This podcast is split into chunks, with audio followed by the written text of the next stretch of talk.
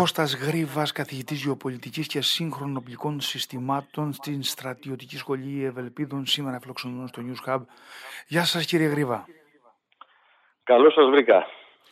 Κύριε Γρήβα, έχει γίνει πολλής λόγος για όλο αυτό το οποίο βλέπουμε στην Μέση Ανατολή, όλη αυτή την ανάφλεξη. Έχει γίνει συζήτηση από τον κύκλο της δημοσιογραφίας, των αναλυτών και όλων των εμπειρογνωμόνων για πολλά επίπεδα. Σε αυτό το σημείο που έχει γίνει η μικρότερη αναφορά είναι στο κομμάτι το επιχειρησιακό.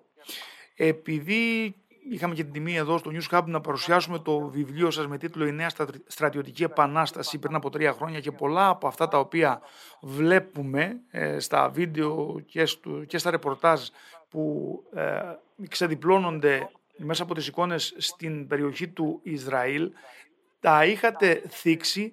Ήθελα να εστιάσουμε λίγο σε αυτό, στο επιχειρησιακό κομμάτι. Είχατε μιλήσει για κάποιους αμυντικούς στόλους αεράμινας που ιδιαιτέρως στο Ισραήλ, που είναι μια μεγάλη δύναμη προηγμένη τεχνολογικά στο νέο ψηφιακό κόσμο των οπλικών συστημάτων, είχε μια αποτελεσματικότητα, είχε πάντα την πρωτοκαθεδρία σε όλες τις μεγάλες εκθέσεις όπλων, που όμως όλο αυτό δεν το είδαμε να εφαρμοστεί στην επίθεση που έκανε η Χαμάς από πολλά επίπεδα με πολλές ρουκέτες. Και θέλαμε να μας πείτε γιατί δεν είχε εφαρμογή αυτός ο θόλος αεράμινας, γιατί δεν λειτουργήσαν τόσα πολλά τεχνολογικά μέσα που έχει το Ισραήλ. Ναι, είναι γεγονός ότι το Ισραήλ έχει φτιάξει την πιο πυκνή πολυστρωματική αεράμινα που υπάρχει στον πλανήτη. Αυτό το πλέγμα, αυτά τα επίπεδα, οι θόλοι, ξεκινάνε από το πιο χαμηλό επίπεδο, που είναι το περιβόητο, το Iron Dome, που είναι ένα σύστημα ικανό να αναχαιτίζει μαζικές επιθέσεις με ρουκέτες χαμηλής τεχνολογίας. Το επόμενο επίπεδο είναι το David Sling, που συμπληρώνεται και με το Patriot, και από πάνω είναι τα 3 επίπεδα του αντιβαλιστικού συστήματος του Arrow, το ανώτερο επίπεδο, το RO3, είναι εξειδικευμένο να κάνει αναχέτηση στο διάστημα, εξωατμοσφαιρική δηλαδή, επερχόμενων βαλιστικών πυράβλων, ακόμη και με πυρηνικές κεφαλές. Λοιπόν, ωστόσο, κανένα από αυτά τα συστήματα δεν είναι κάτι το μαγικό, ούτε είναι ενεργειακή θόλη σαν αυτά που βλέπουμε στις ταινίες επιστημονικής φαντασίας. Η Χαμάς, λοιπόν, κατάφερε δια της ποσότητας να επιτύχει κορεσμό του Iron Dome, του εξαιρετικού Iron Dome. Δεν είναι ότι απέτυχε το Iron Dome, απλώς έφτασε στα ωριά του. Λοιπόν, με αποτέλεσμα να διαπεράσει αυτόν τον θόλο, να περάσουν πολλές ρουκέτες στο έδαφος του Ισραήλ και να επιτύχει αυτό που ήθελε, δηλαδή την τρομοκράτηση του πληθυσμού. Επίσης, για πρώτη φορά η Χαμάς έκανε κάτι που δεν το περιμέναν οι Ισραηλινοί. Συνδύασε την πυραυλική επίθεση με μια μαζική επίθεση ειδικών δυνάμεων, ουσιαστικά καταδρομέων, ασύμετρου χαρακτήρα, και η πυραυλική επίθεση κατά κάποιο τρόπο λειτουργήσε έτσι ώστε να αποκοιμήσει τις δυνάμεις άμυνας του Ισραήλ. Εδώ είδαμε το πολύ ενδιαφέρον ότι με φτηνά μέσα και χαμηλής τεχνολογίας, όπως ήταν αλεξίπτωτα πλαγιάς, λοιπόν, μοτοσικλέτες και κυρίως τούνελ, υπόγειες δομές που χρησιμοποιήθηκαν όμως επιθετικά, δηλαδή ώστε να επιτρέψουν σε μαχητές Χαμάς να μπουν στο Ισραηλινό έδαφος, και πολύ απλά μέσα όπως μπουλντόζες, ας πούμε, οι οποίες γκρέμισαν το φοβερό και τρομερό τείχος που είχαν φτιάξει οι Ισραηλινοί για να προστατεύονται και από τη Χαμάς, για να κλείνουν με μια άλλη ανάγνωση τη λωρίδα της Γάζας. Μπήκανε μέσα μαζικά, και το ακόμη πιο ενδιαφέρον είναι ότι κάνανε μια μαζική μεν επίθεση, η οποία όμως αποτελούνταν από πολύ μικρές ομάδες, οι οποίες λειτουργούσαν εντελώς ανεξάρτητα μεταξύ τους. Είναι ένα είδος επιθέσεων που οι Κινέζοι το αναφέρουν με τον όρο χίλικο κιάμου. Δηλαδή, αντί να στείλεις κάτι συμπαγές και μια συμπαγή μεγάλη δύναμη και να χτυπήσει, την διασπάς σε πολύ πολύ μικρά κομμάτια, που το καθένα από αυτά κυριολεκτικά χώνεται ανάμεσα από τις χαραμάδες της άμυνας του αντιπάλου. Παρόμοιες μεθοδολογίες, και αυτό είναι πολύ ενδιαφέρον, είχαν χρησιμοποιήσει οι Ουκρανοί στην πρώτη φάση της επίθεσης της Ρωσίας εναντίον τους και κατάφεραν να προκαλέσουν βαρύτατες απώλειες στις επιτιθέμενες ρωσικές δυνάμεις, παρόλη τη διαφορά ισχύως που υπήρχε και εκεί πέρα, τουλάχιστον στα χαρτιά. Είδαμε επίσης μαζική χρήση ντρόουν, μη επανδρομένων δηλαδή αεροχημάτων διαφόρων τύπων και μεγεθών, από έτοιμα που από ό,τι φαίνεται τα έχουν φτιάξει με ιρανική βοήθεια ή τους έχει στείλει απευθείας στο Ιράν, μέχρι τροποποιημένα εμπορικά ντρόουν, τα οποία τα μετατρέψαν είτε σε βομβαρδιστικά, δηλαδή πηγαίναν και ρίχνανε μικρές βόμβες πάνω σε Ισραηλινούς στόχους, και είδαμε το φοβερό ότι να αδρανοποιείται με παρόμοια επίθεση ένα Ισραηλινό άρμα μάχης Μέρκαβά, παρόλο που είχε το σύστημα ενεργού προστασίας το τρόφι, που υποτίθεται ότι είναι φτιαγμένο για να αντιμετωπίζει παρόμοιες επιθέσεις. Λοιπόν, μέχρι που κάνανε και επίσης και αυτοκτονικές επιθέσεις με τροποποιημένα ντρόμ, τα είχαν μετατρέψει σε περιφερόμενα πυρομαχικά.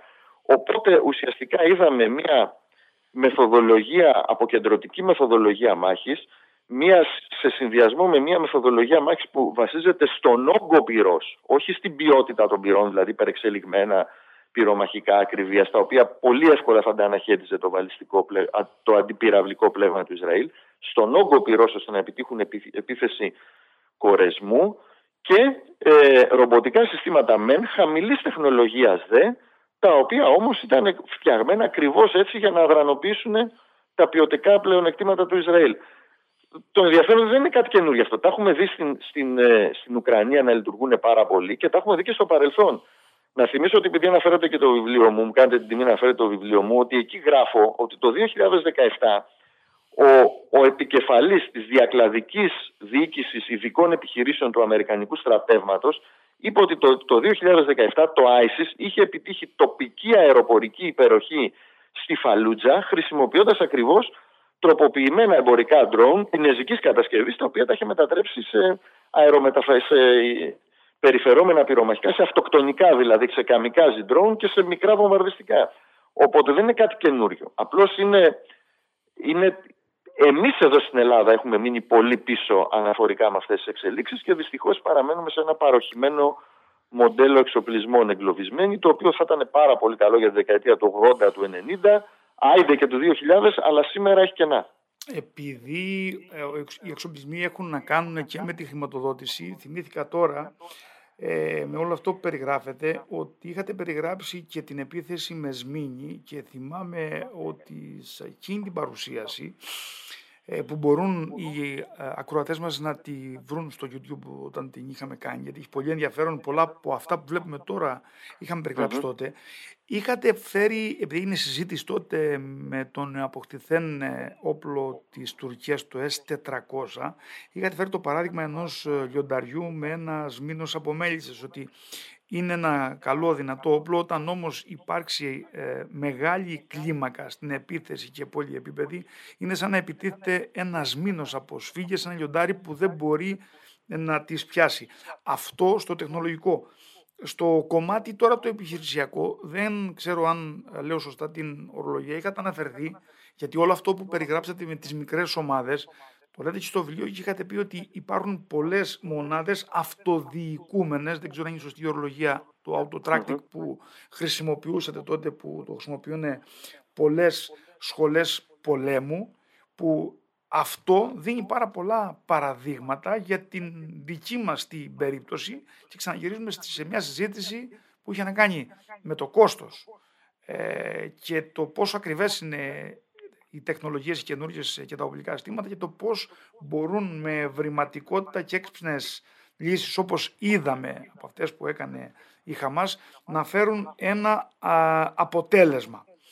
Όμως, εδώ τώρα θέλω να βάλουμε και το κομμάτι των μυστικών υπηρεσιών. Πώς γίνεται, ας πούμε, η ΜΟΣΑΔ, που είναι τρομοκρατική, ή η μυστική υπηρεσία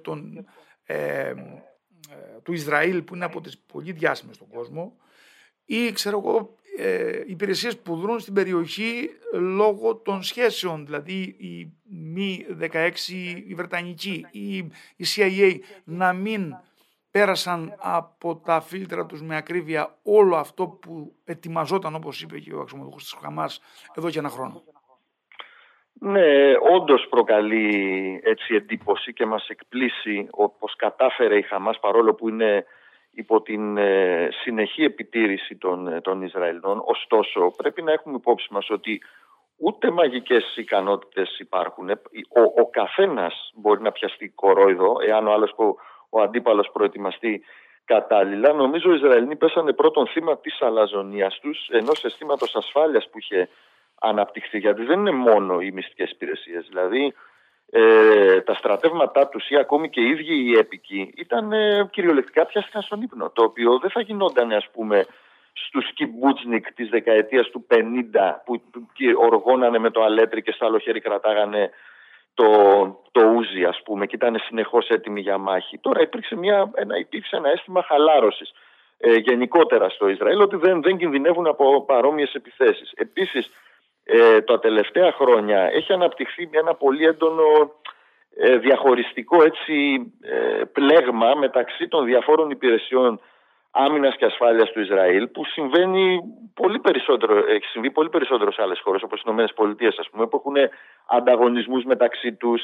στεγανά, δεν επικοινωνούν εύκολα. Υπήρξε η πολιτική ένταση μέσα στο Ισραήλ τους τελευταίους μήνες λόγω των επιλογών Νετανιάχου, που επίσης δημιούργησε κάποιες εντάσεις, αντιπαλότητες και τα συναφή που με τη σειρά τους μπορούν να λειτουργούν ως ιάμος στα γρανάζια του μηχανισμού. Αλλά σε όποιον επιμένει ότι αποκλείεται η Ισραήλ να μην το ξέραμε, εγώ θα πω ότι δεν συνομιλούν με το Άγιο Πνεύμα ούτε οι Ισραηλοί ούτε κανένας. Λάθη και χοντρά λάθη έχουν γίνει επανειλημμένως και οι Ισραηλοί έχουν κάνει. Λοιπόν, οπότε ναι, νομίζω ότι ο συνδυασμός αυτών των παραμέτρων με το ότι η Χαμάς προετοιμάστηκε πάρα πολύ καλά και είχε διαβάσει το Ισραήλ τόσα χρόνια. Να πω και κάτι άλλο. Είπαμε για τα αποκεντρωτικά μοντέλα διοίκησης και τον τρόπο που λειτουργήσε η Χαμάς. Μέχρι τώρα αυτό ήταν το υπερόπλο των Ισραηλινών στους πολέμους έναντι των Αράβων. Εάν θέλει κάποιος να διαβάσει, ας πούμε, την εκπληκτική μελέτη του Κένεθ Πόλακ, Army of Saddle, το οποίο είναι Oxford University Press, είναι πανεπιστημιακό βιβλίο. Ο Κένεθ Πόλακ είναι, εκτός από πανεπιστημιακός καθηγητής, θεωρείται στις ΗΠΑ από τους κατεξοχήν ειδικούς σε θέματα αραβικών στρατών και μεταξύ των άλλων ήταν και μέλος του Συμβουλίου Εθνικής Ασφάλειας των ΗΠΑ πάνω σε αυτά τα θέματα για πολλά χρόνια. Λοιπόν, και λέει ξεκάθαρα ότι οι Άραβες το μεγάλο τους πρόβλημα δεν ήταν ούτε η έλλειψη γενναιότητας, όχι, ούτε οι αριθμοί, ούτε η ποιότητα των οπλικών συστημάτων. Ήταν ότι επειδή λειτουργούν στο πλαίσιο πατριαρχικών και αυστηρά ιεραρχικών κοινωνιών, δεν μπορούν να αναλάβουν πρωτοβουλίες. Οι κατώτεροι ηγείτορες δεν αναλαμβάνουν πρωτοβουλία, λειτουργούν πάρα πολύ συγκεντρωτικά. Οπότε οι Ισραηλινοί που λειτουργούσαν ακριβώς με τον αντίθετο τρόπο, δηλαδή δεν υπήρχε κάθε τοπικός διοικητής, ακόμη και ο διοικητής μιας ομάδας μάχης, μιας δημιουργίας, έκανε του κεφαλιού του, να το πούμε έτσι απλά. Οπότε συνεχώς προσαρμόζονταν πάνω στη ρευστή πραγματικότητα της μάχης και πάντοτε κέρδιζαν το τακτικό πλεονέκτημα έναντι των Αράβων και τελικά τους συνέτριβαν σε συμβατικούς πολέμους. Ενώ λοιπόν αυτή η μεθοδολογία, η αποκεντρωτική μεθοδολογία που δίνει έμφαση στην αυτονομία δράσης μικρών ηγειτόρων, ήταν το μυστικό κατά κάποιο τρόπο υπερόπλο του Ισραήλ. Τώρα βλέπουμε ότι η Χαμάς και πριν από αυτούς η Χεζμπολάχ μάθανε πάρα πολύ καλά το μάθημά τους από τους Ισραηλινούς δασκάλους τους και γίνανε ακόμη πιο αποκεντρωτικοί, ακόμη πιο χαοτικοί, ακόμη πιο ρευστοί και κατάφεραν αυτό που κατάφεραν. Βέβαια, ο πολέμος δεν έχει τελειώσει. Μένει να δούμε πώς θα αντιδράσει το Ισραήλ. Αλλά και εδώ τα πράγματα δεν είναι καθόλου σίγουρο για το πώς θα εξελιχθούν. Αυτό που είχαμε δει πριν περίπου 1,5 ή 2 χρόνια με τους αντάρτες της εμένης τους Χούθι, που με μικρό οπλισμό κατάφεραν να διαπεράσουν την αεράμινα της Σαουδικής Αραβίας που έχει διαθέσει κάποια δισεκατομμύρια, είναι ένα επιπλέον στοιχείο για όλα αυτά που συζητάμε? Ναι, ακριβώς, γιατί δεν είναι ούτε η Χαμάς μόνο, ούτε η Χεζμπολάχ, ούτε η Ουκρανία. Ακριβώς, οι Χούτι αποτελούν κατεξοχήν παράδειγμα πως μια δύναμη η οποία δεν έχει κάποιες τεχνολογικές δυνατότητες. Εντάξει, τους βοηθάει το Ιράν μεν, αλλά δεν είναι και το Ιράν η εξωγήινη, ας πούμε. Χαμηλού επίπεδου τεχνολογίες τους δίνουν. Κατάφεραν με μικρά οπλικά, με μικρής αξίας και χαμηλής τεχνολογικής ποιότητος συστήματα να επιφέρουν συντριπτικά πλήγματα στη Σαουδική Αραβία. Φτιάξαν, ας πούμε, τροποποιημένους υπτάμενους στόχους, τους μετέτρεψαν σε μικρού κόστους πυράβλους κρούζ και χτύπησαν στόχους στην Αράμκο σε απόσταση περίπου 1.000 χιλιόμετρων.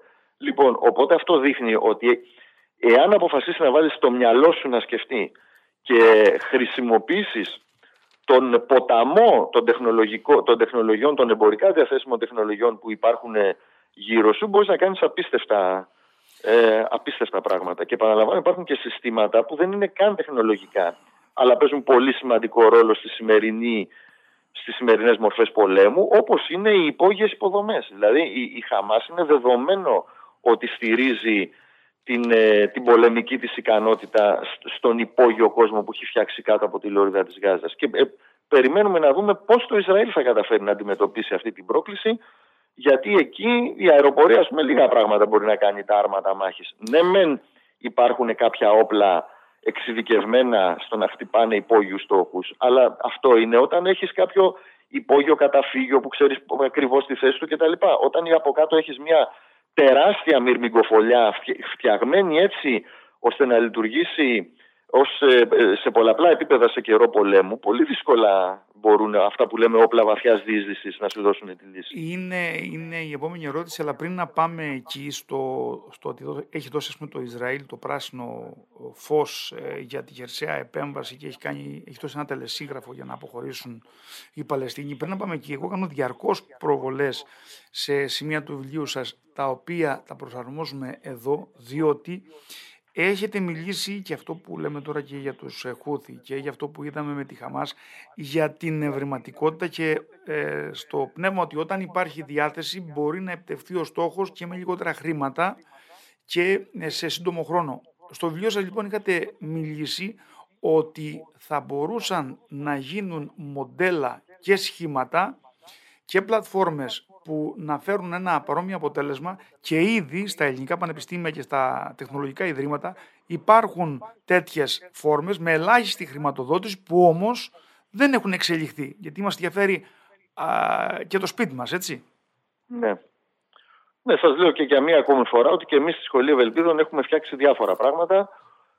Για παράδειγμα ένα μικρό ρομποτικό υποβρύχιο, ένα UUV, με τεχνητή νοημοσύνη. Την έχει αναπτύξει εκεί το εργαστήριο τεχνητής νοημοσύνης, και κυριολεκτικά με ελάχιστη όθηση μπορούμε να κάνουμε πάρα πολλά πράγματα. Εάν αποφασίσει κάποια στιγμή το ελληνικό κράτος να δώσει πραγματική σημασία και να μην σαμποτάρει, γιατί αυτό κάνει αυτή τη στιγμή, όχι αυτή τη στιγμή, εδώ και δεκαετίες, την ελληνική έρευνα και ανάπτυξη, ειδικά στον χώρο των στρατιωτικών τεχνολογιών, τότε τα πράγματα κυριολεκτικά μέσα σε ένα χρόνο μπορεί να έχουν γίνει απίστευτα πράγματα. Ωραία. Πάμε τώρα, ξαναγυρίζουμε στο επιχειρησιακό επίπεδο στο Ισραήλ. Είπατε μερικά πράγματα. Αυτή τη στιγμή έχει λήξει υπάρχει τελεσύγγραφο.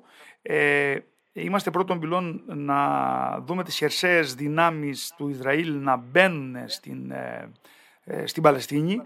Αυτό όμως όλο που περιγράφεται από πολλούς στην δισιογραφία είναι ότι τα τούνελ που υπάρχουν αυτή τη στιγμή στην Παλαιστίνη είναι 30 μέτρα κάτω από τη γη, είναι πολλών χιλιόμετρων, υπάρχουν πολλά στενά σημεία που δεν μπορούν να εισχωρήσουν ή οποιοδήποτε, και θέλω να μας πείτε πόσο δύσκολο είναι για τις χερσαίες δυνάμεις να μπουν και να καταφέρουν να ελέγξουν ένα τέτοιο πεδίο όταν σε πολλά σημεία έχουν παγιδευμένα εκρηκτικά. Ναι, με μία λέξη είναι πάρα πολύ δύσκολο, και το είδαμε και στην Ουκρανία. Σε κάποιους χώρους που υπήρχαν υπόγειες υποδομές από τον καιρό του ψυχρού πολέμου, οι Ρώσοι τα βρήκανε πάρα πολύ σκούρα.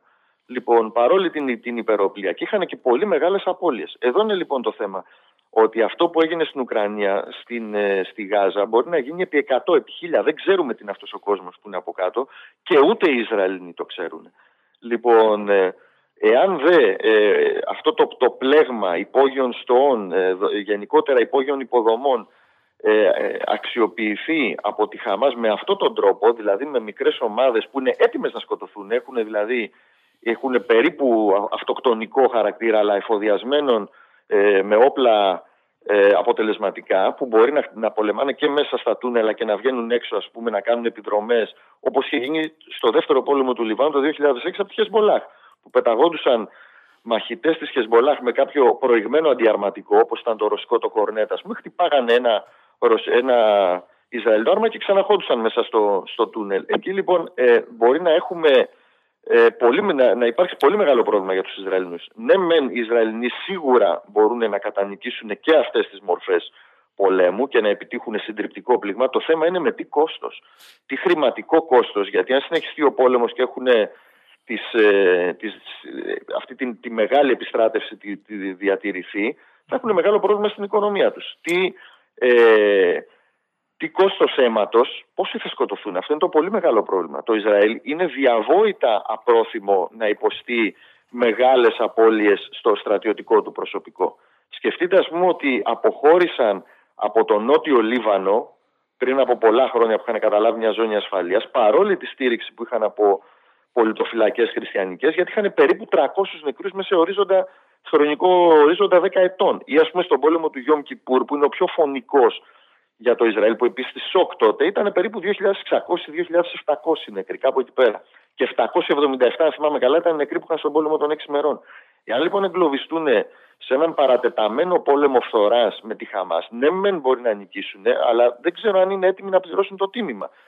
Και στο επίπεδο της υψηλής στρατηγικής, επειδή αυτή η επίθεση θα προκαλέσει εκατόμβη θυμάτων στον άμαχο πληθυσμό, είναι πολύ πιθανόν οι αραβικές χώρες με τις οποίες το Ισραήλ έχει επιτύχει ένα είτε επισημοποιημένο, όπως ήταν στην περίπτωση των Ηνωμένων Αραβικών Εμιράτων, είτε άτυπο modus vivendi, μια συνύπαρξη δηλαδή, να οδηγηθούν ξανά σε μια εντελώς εχθρική στάση απέναντί του, οπότε του χρόνου ή του παραχρόνου να είναι ξανά εγκλωβισμένο μέσα σε ένα κλειό εχθρικών χωρών με τις οποίες έκανε τεράστια προσπάθεια να τα βρει όλα αυτά τα χρόνια, και τότε, επειδή και οι καταστάσεις έχουν αλλάξει, θα είναι τα πράγματα δύσκολα γι' αυτό. Δεν λέμε ότι μπορούν να του επιτεθούν στρατιωτικά, αλλά μπορεί να δεχτεί πολύ μεγάλες πιέσεις σε πάρα πολλά επίπεδα. Οπότε η προσωπική μου εκτίμηση είναι ότι με μεγάλη επιφύλαξη το λέω, αλλά πιθανολογώ ότι και αυτή η βαρβαρότητα που επέδειξαν οι μαχητές της Χαμάς δεν ήταν τυχαία. Δηλαδή έγινε επιδεικτικά, ώστε να οδηγήσει το Ισραήλ σε μια υπεραντίδραση κατά κάποιο τρόπο και να το εγκλωβίσει σε κάποιας μορφής παγίδα. Μπορεί να ακούγεται περίεργο, αλλά αν υπάρχει προβοκάτσια, αυτή είναι από πλευράς της Χαμάς και των πατρόνων της και όχι από το Ισραήλ, κατά την ταπεινή μου άποψη. Κύριε Γρήβα, η εικόνα που μας δώσατε για το επιχειρησιακό περιβάλλον νομίζω ότι ήταν ολοκληρωμένη. Σε επόμενη εκπομπή σίγουρα πρέπει να αναλύσουμε και την γεωπολιτική επιφάνεια. Ο χρόνος είναι λίγος όμως. Θα ήθελα να σε ευχαριστήσω θερμά. Εγώ σε ευχαριστώ. Να είστε καλά. Γεια σας.